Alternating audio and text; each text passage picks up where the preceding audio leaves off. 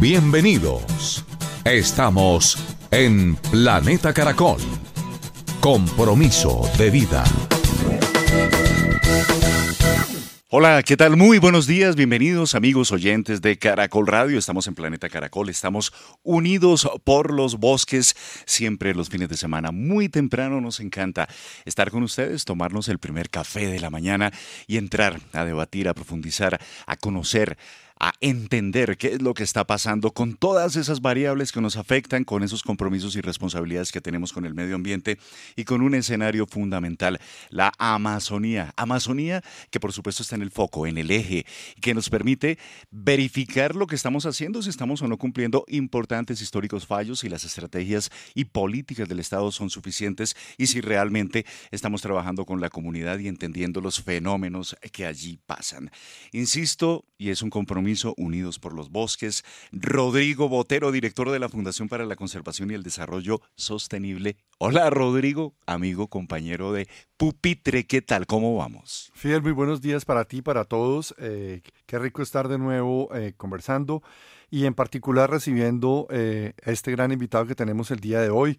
Gustavo Guerrero, una persona con la que afortunadamente hemos tenido la oportunidad de conocernos durante muchos años y que es un momento súper oportuno para el país en el cargo que está desempeñando para que podamos unir esfuerzos. Y precisamente aquí en Caracol contigo, unidos por los bosques, nos va a mostrar cómo podemos trabajar de la mano sociedad civil y Estado. Así es, justamente el doctor Gustavo Guerrero, amigo de esta casa, de Caracol Radio, de Planeta Caracol, quien ha sido ya... Eh, pues validado por todos los oyentes en cuanto a sus labores eh, desde el Ministerio Público, la Procuraduría General es nuestro invitado hoy, doctor Gustavo Guerrero. Qué bueno que esté acá en cabina con nosotros, acompañándonos y en contacto, por supuesto, con todos los oyentes de Caracol Radio, procurador delegado para lo ambiental. Bienvenido y muy buenos días. Muy buenos días, Fidel. Muy buenos días, Rodrigo. Siempre muy contento de estar acompañándolos, conversando de estos temas que nos convocan a todos, a los oyentes, a quienes también saludo, eh, por supuesto, las instituciones, la sociedad civil y nuestro relevante rol como Ministerio Público en un momento determinante en la historia del país y de la humanidad. La historia de la humanidad y la historia del país y la historia de la región que es cambiante, que se han dado importantes transiciones en los últimos años, en los momentos recientes de, cambio democrático inclusive, y con un escenario, con un escenario que queremos tener siempre presente, la Amazonía. Hay factores, deforestación, minería, ganadería, manejo de tierras, bueno, esa infraestructura eh, fantasma, ¿no? De un momento a otro aparecen carreteras, tantos fenómenos que están golpeando la Amazonía y que, bueno, hoy nos permite eh, doctor Gustavo Guerrero, verificar inicialmente la condición actual. ¿Está el, gobierno colombiano, el Estado, la institucionalidad actuando efectivamente? ¿Tenemos vacíos? ¿La dirección es la correcta? Bueno, creo que eh, si Rodrigo me, permite, antes de, que por supuesto el que tiene los datos, él, tiene los datos, la información, referirme al curso que vienen tomando los acontecimientos, hay que decir que hay una confluencia, por supuesto, de acciones, de intereses. Eh, que, que, por lo menos en el diagnóstico, en lo que viene sucediendo y tal vez en algunas de las rutas, los caminos que hay que tomar, eh, nos plantea eh, unos retos que encontramos que van por el camino, eh, pueden ir por el camino acertado. sin embargo, hay muchos matices. Las acciones tienen muchos matices porque son problemas complejos que requieren y demandan soluciones complejas. Creo que esto todos lo reconocemos. Eh, el profesor Julio Carrizosa, siempre tan acertado cuando habla de la Colombia compleja, precisamente se refiere a estos escenarios de complejidad en los que se suceden conflictos socioambientales, económicos, de toda índole y sin lugar a dudas lo que pasa en la Amazonía es un escenario de una complejidad que demanda lo mejor de la institucionalidad. Esperemos que el camino sea el adecuado. Rodrigo. A ver, Fidel, varias cosas. Eh, como lo señala eh, eh, Gustavo, hay, hay un escenario muy complejo que tiene que ser abordado en diferentes dimensiones o escalas. Y para que lo entendamos, de alguna manera venimos con una inercia de probablemente más de medio siglo, como ya lo hemos dicho, ¿cierto? Con un modelo de intervención, con un modelo de relacionamiento, con el tema pues, del medio ambiente, recursos naturales. Hay zonas del país que han sido eh, más impactadas, más castigadas en ese sentido, en términos de la, de la degradación de sus ecosistemas, de su base natural. También tenemos una cosa y es la heterogeneidad del país frente a su institucionalidad. O sea, la institucionalidad no es la misma en todas las regiones, es bien heterogénea. Entre sectores también es bien diferente. Eh, como lo hemos visto, para el caso colombiano, la relación entre eh, ambiente y sector agrario es, es, es, muy alta esa relación, eso es indisoluble de alguna manera y parte de lo que vivimos eh, hoy en día es resultado de muchos años de, que, de, mantenerlo falsamente eh, con una dicotomía allí entre esos dos sectores. Eso es lo primero. Eh, yo pienso que hay, digamos, un llamado acertado de urgencia frente a ciertos caminos que tenemos que abordar pero claramente, a pesar de la urgencia, todavía tenemos cosas fundamentales por resolver como país, que son cierto tipo de apuestas y cierto tipo de decisiones colectivas que no sean frente a los modelos de desarrollo, frente a la preservación del ambiente, frente a la resolución de los conflictos, ¿cierto? Y en ese sentido, eh, me parece a mí que eh, un, poco lo que eh, se viene planeando hacia el futuro, no solamente con lo que es el Ejecutivo, sino por ejemplo con el Ministerio Público y otras instancias del Estado colombiano con una mirada de largo plazo, es cómo transformar esas apuestas comunes. Creo que estamos, eh, digámoslo, hoy por hoy llamados a, a, poner sobre la mesa lo que, cómo evitar que eso que nos divida siga siendo el factor de conflictividad y más bien entonces cómo trabajar sobre esa base común. Creo que estamos ahí. Doctor Gustavo Guerrero, las decisiones que se han adoptado, fallos, determinaciones por parte del Estado, eh, han redundado en una aplicación directa para la conservación de la Amazonía, para frenar fenómenos como la deforestación, para entender las dinámicas de las comunidades allí y también eh, todos esos negocios ilegales que, que golpean a la Amazonía. ¿Realmente ha sido paliativo la autoridad, la presencia allí?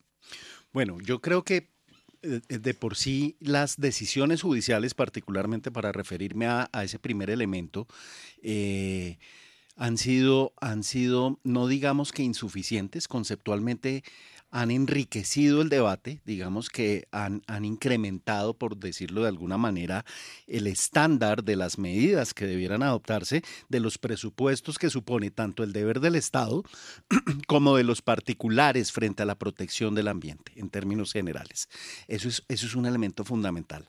Ahora, eh, la percepción que tenemos específicamente desde la Procuraduría General de la Nación, que cumple un rol fundamental en la verificación de cumplimiento de estos fallos, es que las expectativas que eh, se depositaron en este tipo de sentencias, sobre todo en las llamadas sentencias estructurales más recientes, eh, son muy altas en torno a la efectividad y la inmediatez en la respuesta, la capacidad de respuesta institucional a las problemáticas. Eh, pongamos como ejemplo la sentencia de la sentencia 4360 que declara la Amazonía como sujeto de derechos. Digamos que eh, muchos actores eh, esperaban de la implementación de la sentencia, hoy cinco años después, unas acciones mucho más concretas y contundentes y pongamos uno de una de las órdenes que tiene, digamos, em, unas, unas directrices más concretas, más claras. Actualización de planes de ordenamiento territorial, en eh, los municipios de la Amazonía. Hoy en día tenemos tres municipios con planes de ordenamiento territorial actualizados, realmente. Solo tres. Solamente tenemos tres. Tenemos un proceso, eso sí, que ha sido mm, digamos que ha sido muy fuerte de, promoción de la necesidad precisamente de hacer esas actualizaciones de los planes de ordenamiento territorial, pero creo yo que eh, el enfoque, la mirada del Estado y en general de los actores debe trascender del mero cumplimiento del fallo. El problema es que muchos actores institucionales creen que su rol y su responsabilidad primero surge a partir de las sentencias eh, y que antes no había nada más, no había, no había funciones, no había obligaciones. Y lo segundo, creen eh, que agotado el cumplimiento de las sentencias en términos numéricos o en términos de indicadores, se agota la labor y se agota la tarea. Y lo más crítico aún, Fidel, que hemos identificado es que muchos actores institucionales, pese a, que no son destinatarios de las órdenes de la sentencia, tienen responsabilidades en torno a su cumplimiento. Eh, y allí encontramos un déficit en la, en la voluntad institucional para concurrir en la respuesta, que en últimas es presencia estatal, en un territorio que lo amerita. Eh, encontramos que, por ejemplo, frente a esta orden, muchas instancias, no voy a mencionar cuáles, pero muchas instancias básicamente plantean, yo no soy ordenado, no soy receptor de órdenes de la sentencia, luego no tengo ninguna responsabilidad. ¿Qué ha hecho la Procuraduría? especificar para cada uno de ellos, usted tiene unos deberes constitucionales y legales independientemente de la sentencia. Y ello ha permitido que concurran en la respuesta a estas, eh, a estas problemáticas. Eh, para la Procuradora General de la Nación, la doctora Margarita Cabello, el tema de la articulación es fundamental. Por eso este año convocó la Mesa Nacional de Deforestación, en donde 30 instituciones por primera vez se sentaron, unas a decir lo que han hecho, otras a decir, no sabíamos que teníamos responsabilidades o velas en este problema. Eh, y, ha sido muy enriquecedor el proceso, Fidel, por lo menos. Por ejemplo, eh, todo lo que precedió a la directiva 06 sobre ganadería en los parques naturales eh, fue un proceso interesante porque partimos de, un instituto colombiano agropecuario diciendo esto no es un tema mío, el problema, mi problema es el de la sanidad agropecuaria.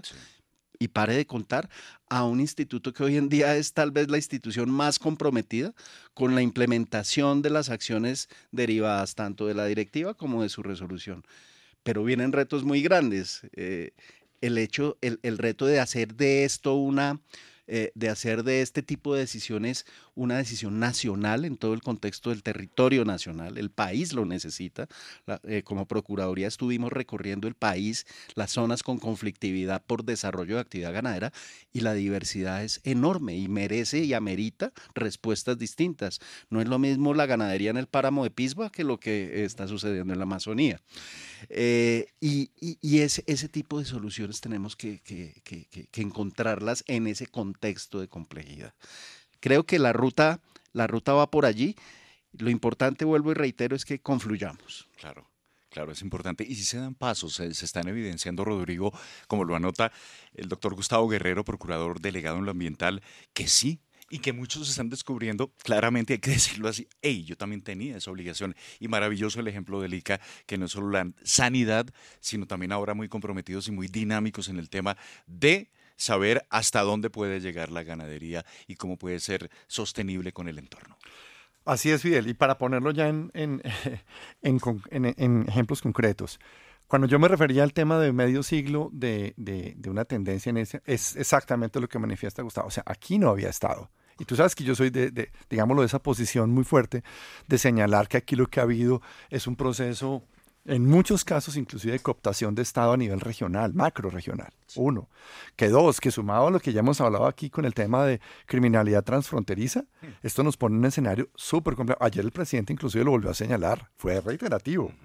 Y él no estaba hablando solamente de la frontera venezolana, él lo sabe perfectamente. Con Brasil y Perú. Exacto, que ya lo hemos hablado. Entonces, imagínate, un escenario de debilidad de Estado general, en donde las instituciones no sienten, eh, yo no, soy abogado, he tratado de aprenderle Gustavo algo, pero el tema de la corresponsabilidad, eso que llaman subsidia, subsidiariedad y corresponsabilidad, es increíble. Y eso es lo que, eso, ahí sí lo puedo decir yo con, con experiencia práctica, lo que, lo que caracteriza a los países en conflicto en el mundo, y particularmente aquellos que tienen expresiones de conflicto armado, se caracterizan por la falta de correspondencia y subsidiariedad entre las diferentes instituciones.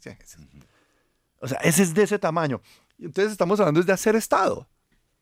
Uno. Dos, la distancia institucional y poblacional, que es otro elemento que es crítico aquí. Entonces pareciera que eh, como teníamos la gran disculpa de que si aquí hay un conflicto armado y es que eso no se puede mover, entonces había mucho funcionario tranquilo, sentado tomando tinto, ¿sí? respondiendo unos papeles, eh, unos documentos que entonces se vuelven en el fin y no en el instrumento. ¿Ves? Entonces cuando habla Gustavo del ordenamiento, perdón, ¿y qué carajo sacamos con el ordenamiento?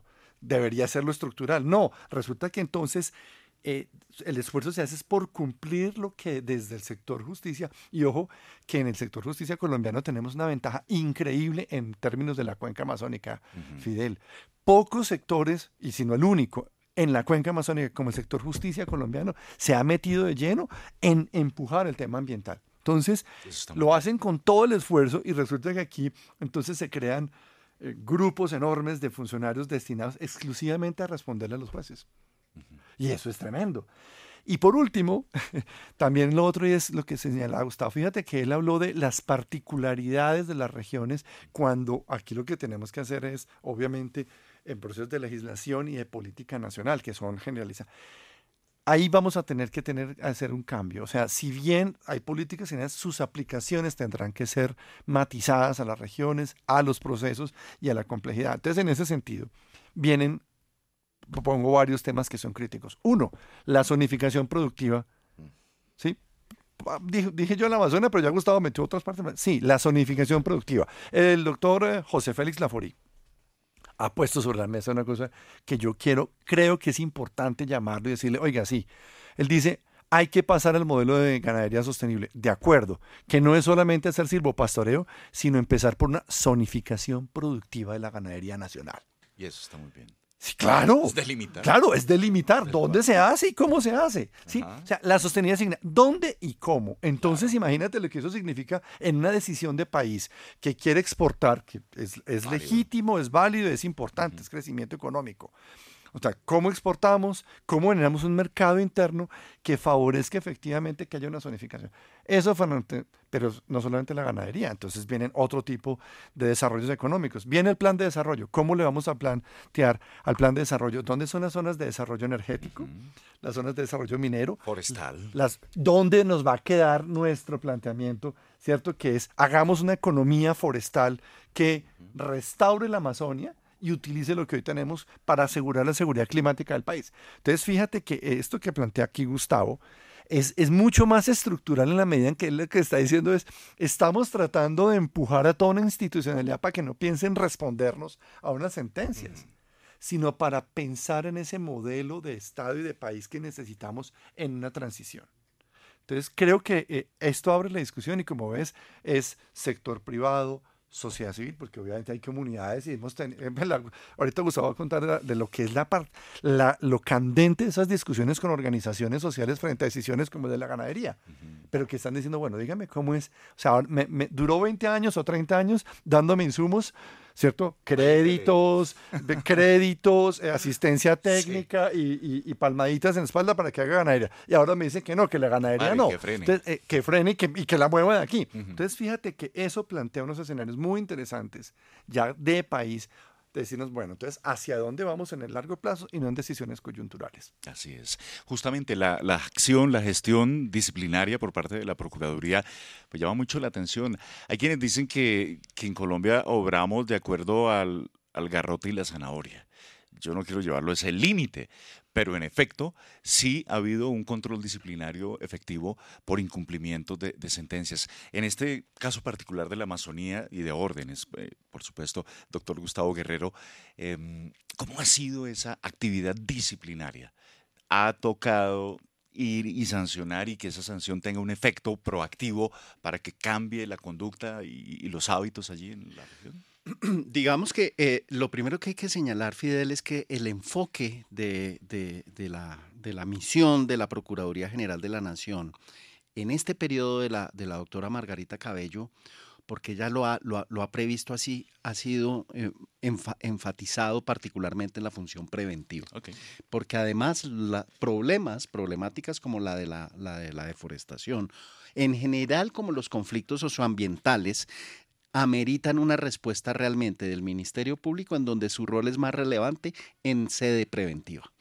En sede preventiva particularmente por dos razones. Una, porque en sede preventiva se propicia la articulación, que vuelvo y reitero para la Procuraduría ha sido fundamental en la respuesta a esta, problemática.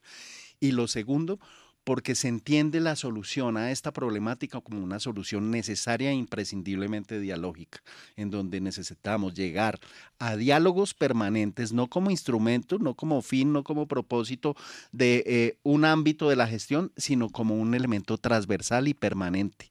Es absolutamente indispensable dialogar permanentemente con todos los actores sin que se disipe el fin de lo público. Y aquí hay algo que quiero yo rescatar particularmente, y es esa misión, ese, ese, esa misionalidad de, de disciplinaria de la Procuraduría General de la Nación, que de alguna manera es coercitiva, eh, se activa precisamente cuando lo público termina comprometido.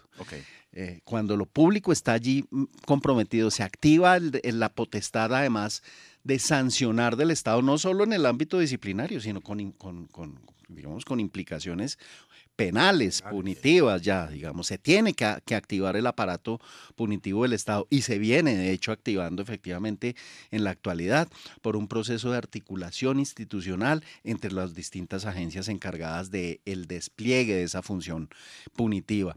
Eh, en eso hay que reconocer que, por ejemplo, el CONALDEF ha sido un espacio y un escenario imprescindible eh, y necesario pero todavía queda mucho por hacer desde el punto de vista sancionatorio, desde el punto de vista punitivo y coercitivo del Estado.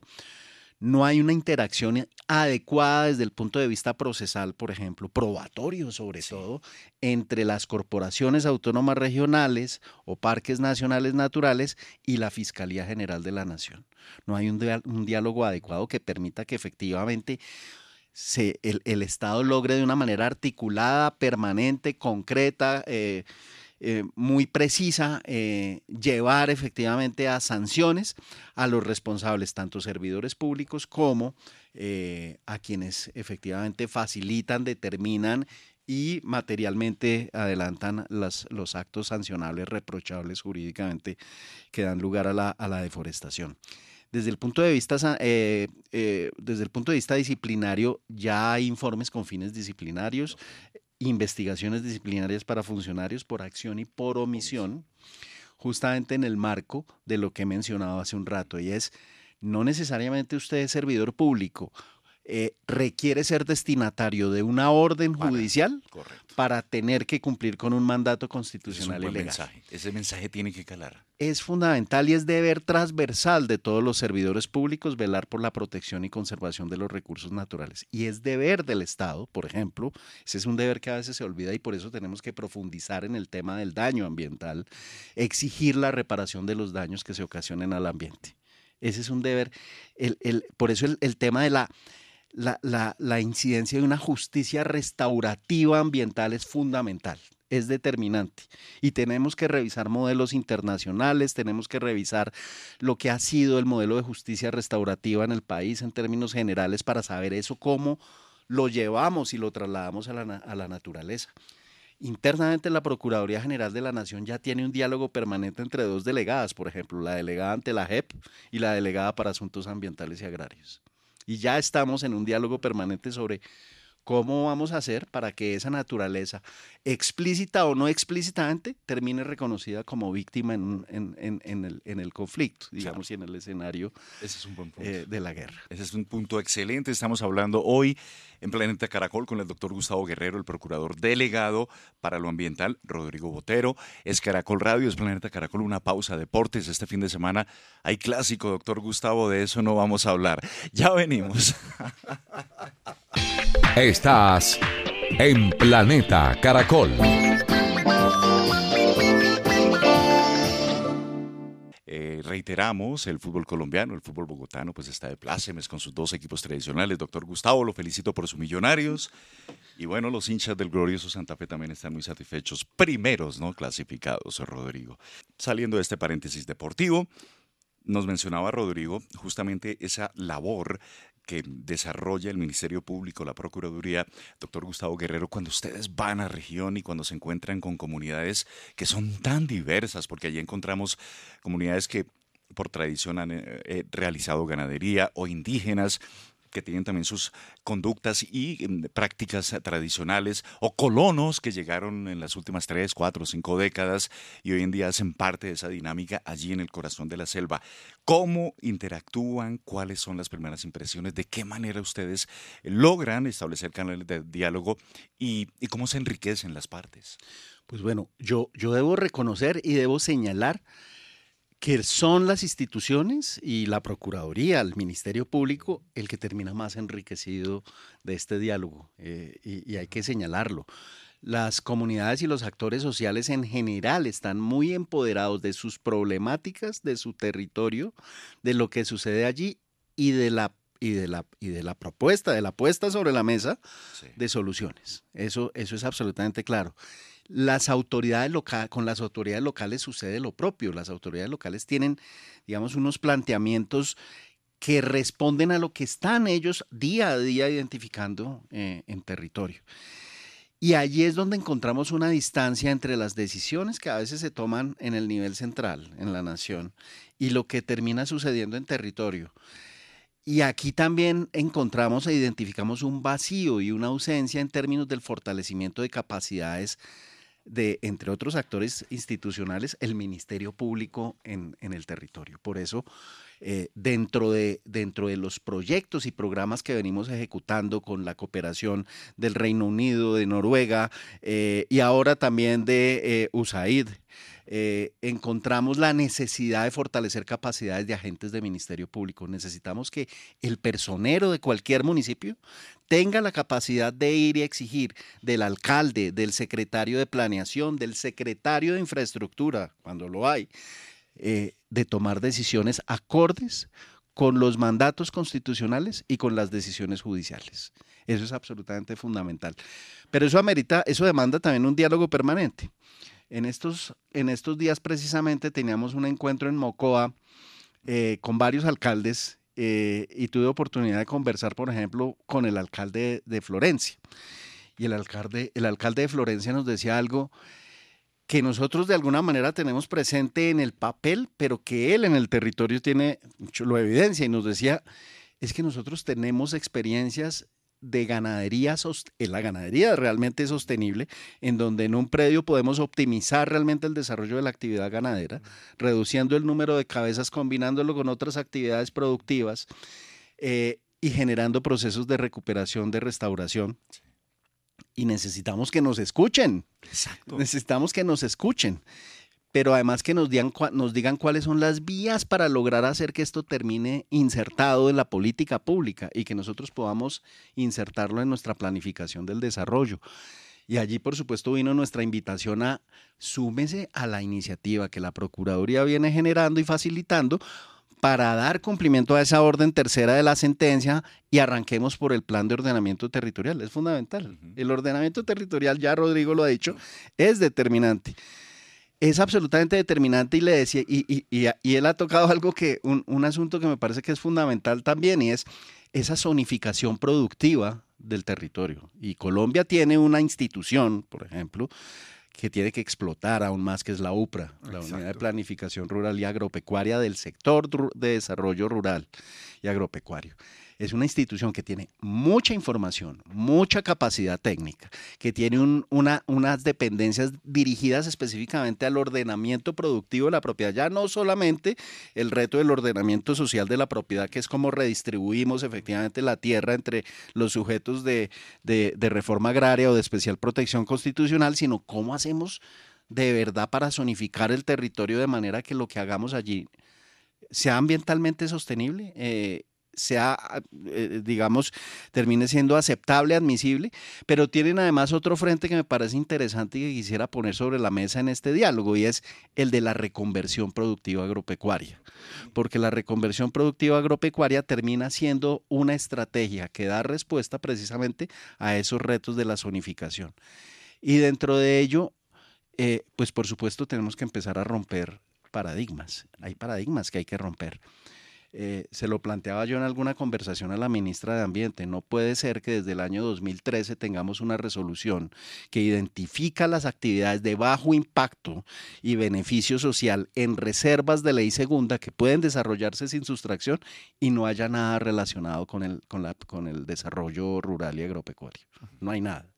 Hay las tradicionales obras y actividades consideradas de utilidad pública e interés social, pero no hay nada relativo con lo productivo agropecuario y con lo productivo eh, que puede tener una vocación de sostenibilidad ambiental y que puede ser respuesta en muchos territorios.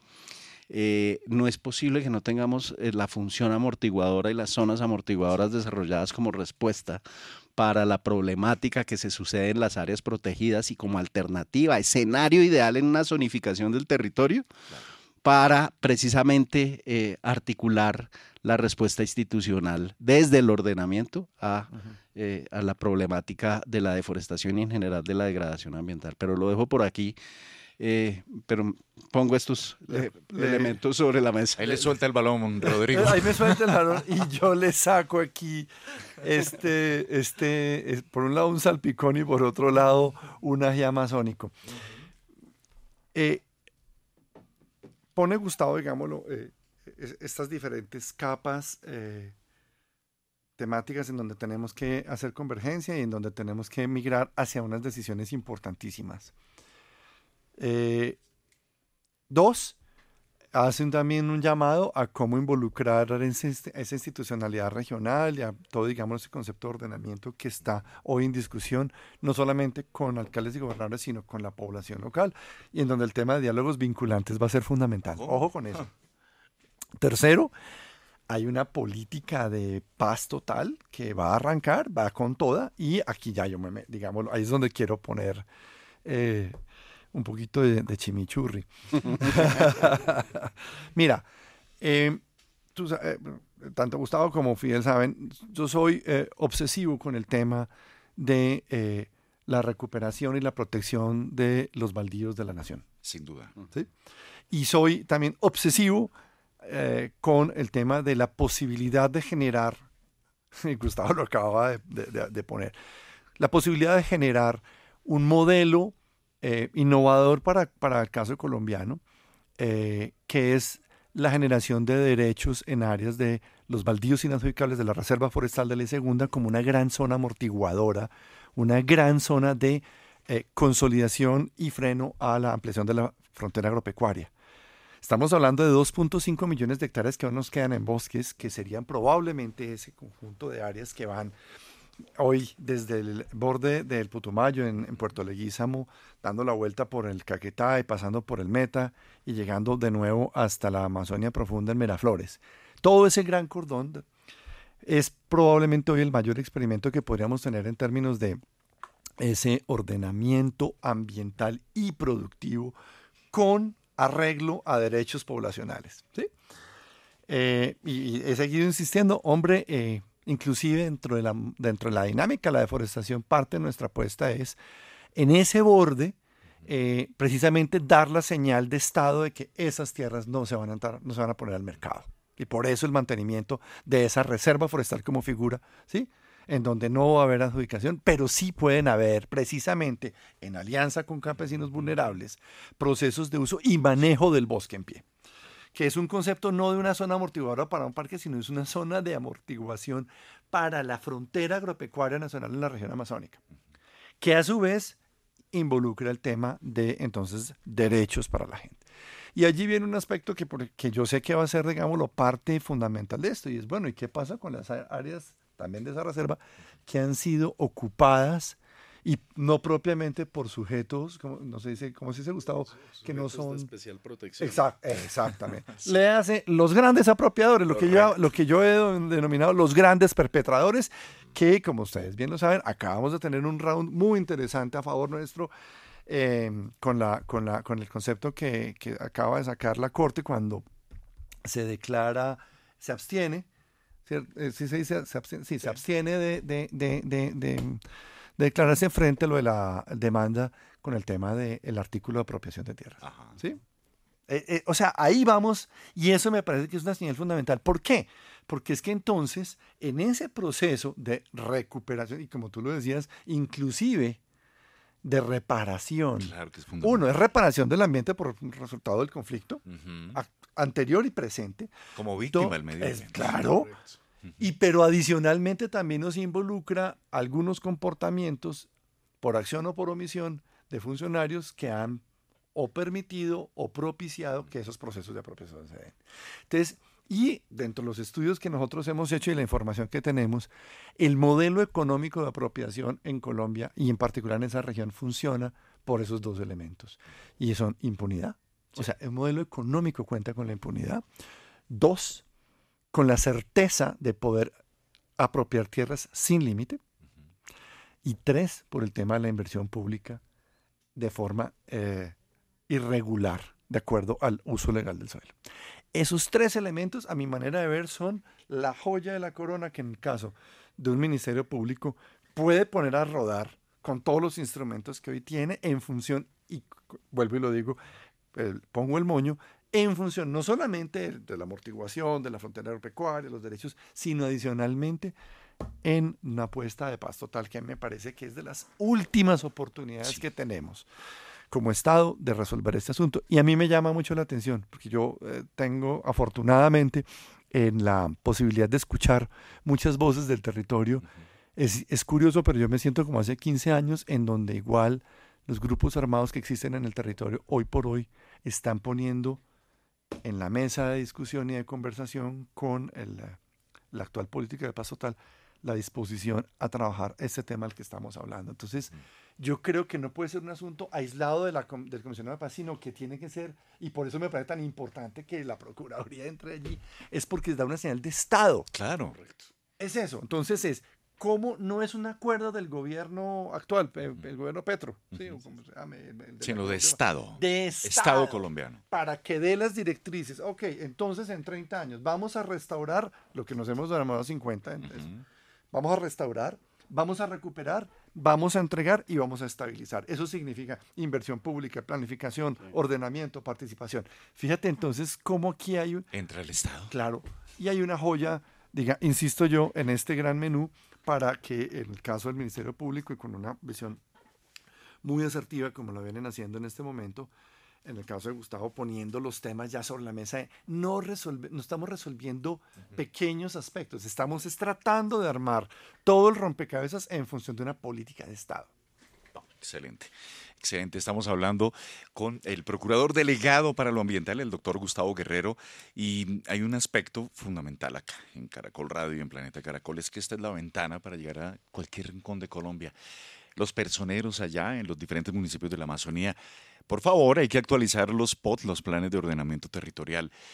El mensaje, las palabras para ellos, para los funcionarios públicos, también alcaldes, y también para las comunidades, doctor Gustavo, en este fin, en esta meta, en esta carrera final, porque es ahora o nunca para la protección, a través de los micrófonos de Caracol, de Planeta Caracol, ¿qué le quiere decir usted a ellos, tanto a lo público como a la sociedad civil?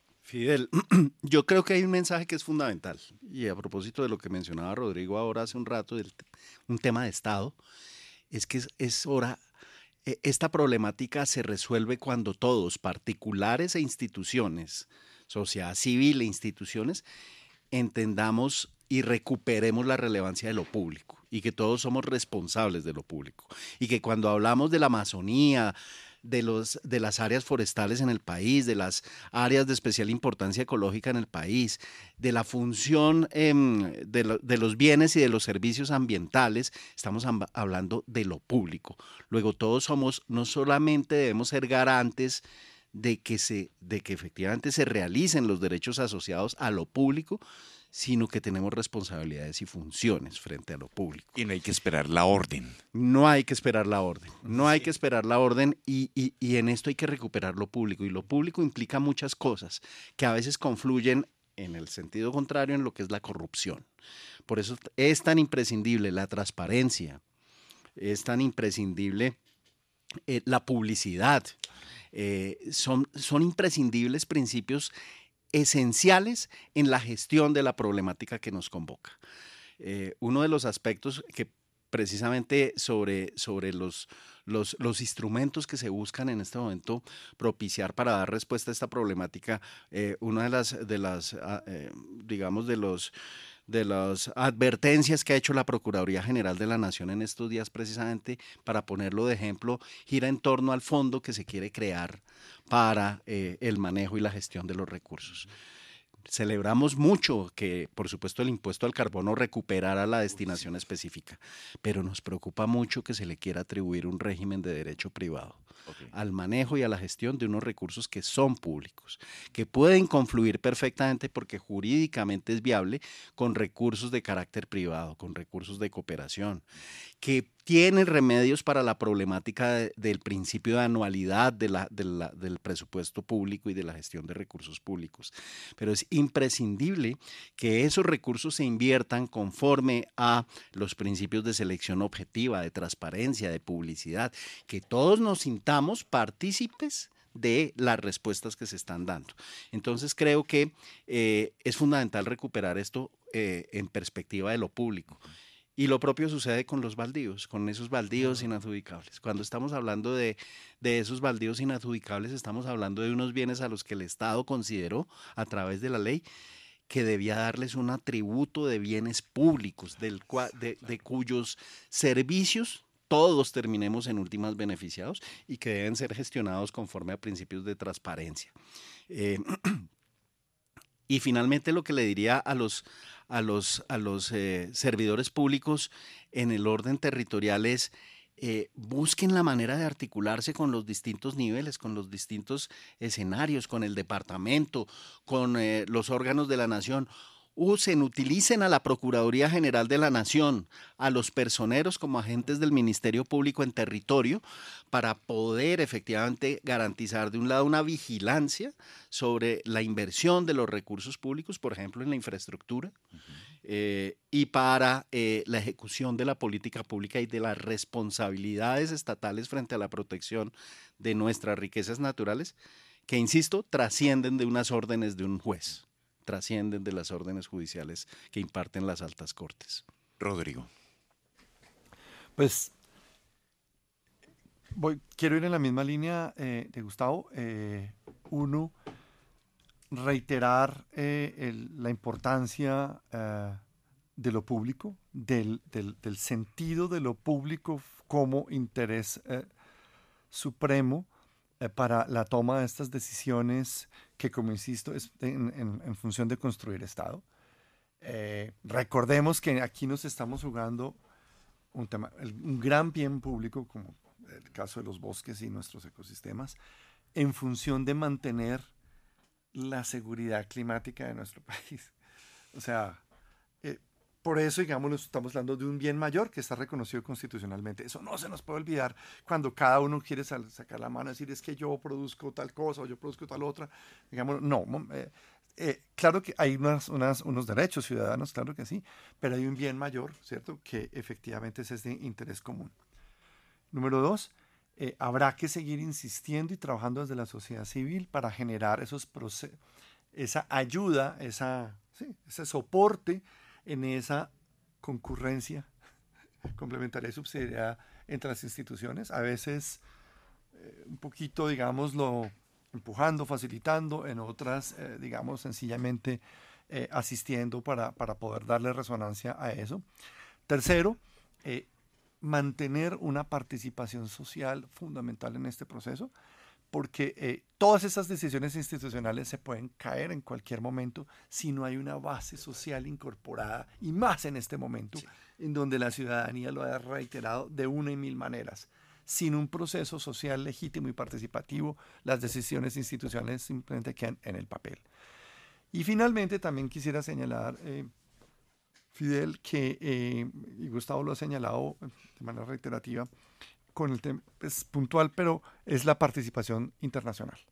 O sea, aquí también hay, hay un proceso muy interesante y es de alguna manera toda la importancia y todo lo que estamos logrando poner hoy frente al tema ambiental como un eje estructural en la visión de país y en la visión de, de, construcción de Estado, hoy tiene una, una, una, resonancia internacional y tenemos que seguirle dando, a, digámoslo, no solamente en términos de, de, cooperación técnica, sino de igual de compromisos internacionales frente a lo que está sucediendo aquí y las decisiones que estamos tomando. Voy a poner un par de ejemplos. Eh, el tema, eh, estamos ahorita muy animados con una iniciativa legislativa que hay sobre el tema de trazabilidad. Trazabilidad, lo hemos hablado contigo también de la carne, para que Colombia, exactamente, todos los colombianos tengamos derecho a saber de dónde viene la carne, dónde y cómo. Ordenamiento, ¿cierto? O sea, que carne, producto del ordenamiento territorial bien jalado. Y a su vez, para que eso pueda subir y elevar y cumpla los requisitos de vida diligencia para lo que va a ser exportación.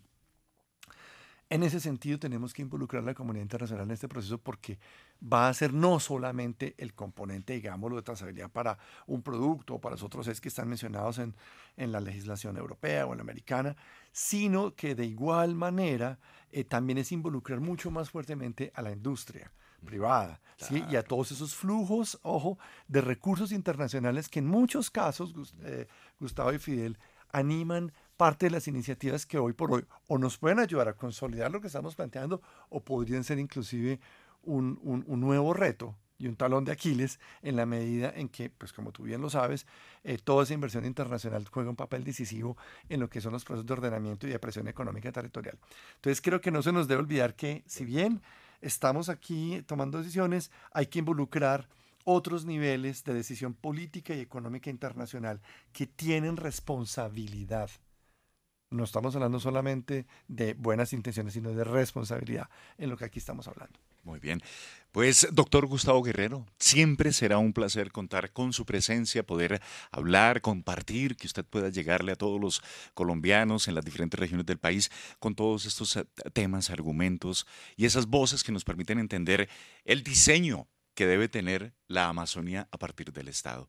Doctor Gustavo Guerrero, muy amable por estar aquí en Caracol Radio, en Planeta Caracol. Fidel, muchísimas gracias. Siempre un gusto, un placer compartir con usted y con sus oyentes. Y con Rodrigo, ah, siempre nos llevamos eh, muchas lecciones, demasiadas lecciones. Ya me llevo muchas ideas en la cabeza en términos de nuevos frentes de actuación, desde la función preventiva, de intervención y por supuesto de mis colegas delegados en lo disciplinario. Siempre comprometidos, no a usted, doctor Gustavo, comprometidos con los bosques, unidos siempre por los bosques, Rodrigo, y enriquecedor este diálogo. Muchísimas gracias. A ti, Fidel, muchísimas gracias y de nuevo, Gustavo, y celebrando, digamos, lo que esté en ese compromiso tan importante, no solamente ahora como, como, como procurador delegado frente a lo ambiental, sino en su, lo que ha sido su vida. O sea, conozco a Gustavo ya hace más de dos décadas y sé de su compromiso y por eso la alegría que me da de que podamos confluir y hacer sinergia en este momento y obviamente en el espacio que eh, provee estudios de Planeta Caracol y en Caracol Radio como tal, en donde esta campaña Unidos por los Bosques definitivamente nos permite recoger todas estas experiencias de vida, que con el caso de Gustavo y contigo, eh, Fidel, son todo un placer poderlo compartir con todos los colombianos en estos programas. Y nos encanta, nos encanta estar unidos por los bosques, es Caracol Radio, es Planeta Caracol. Haces parte de Planeta Caracol.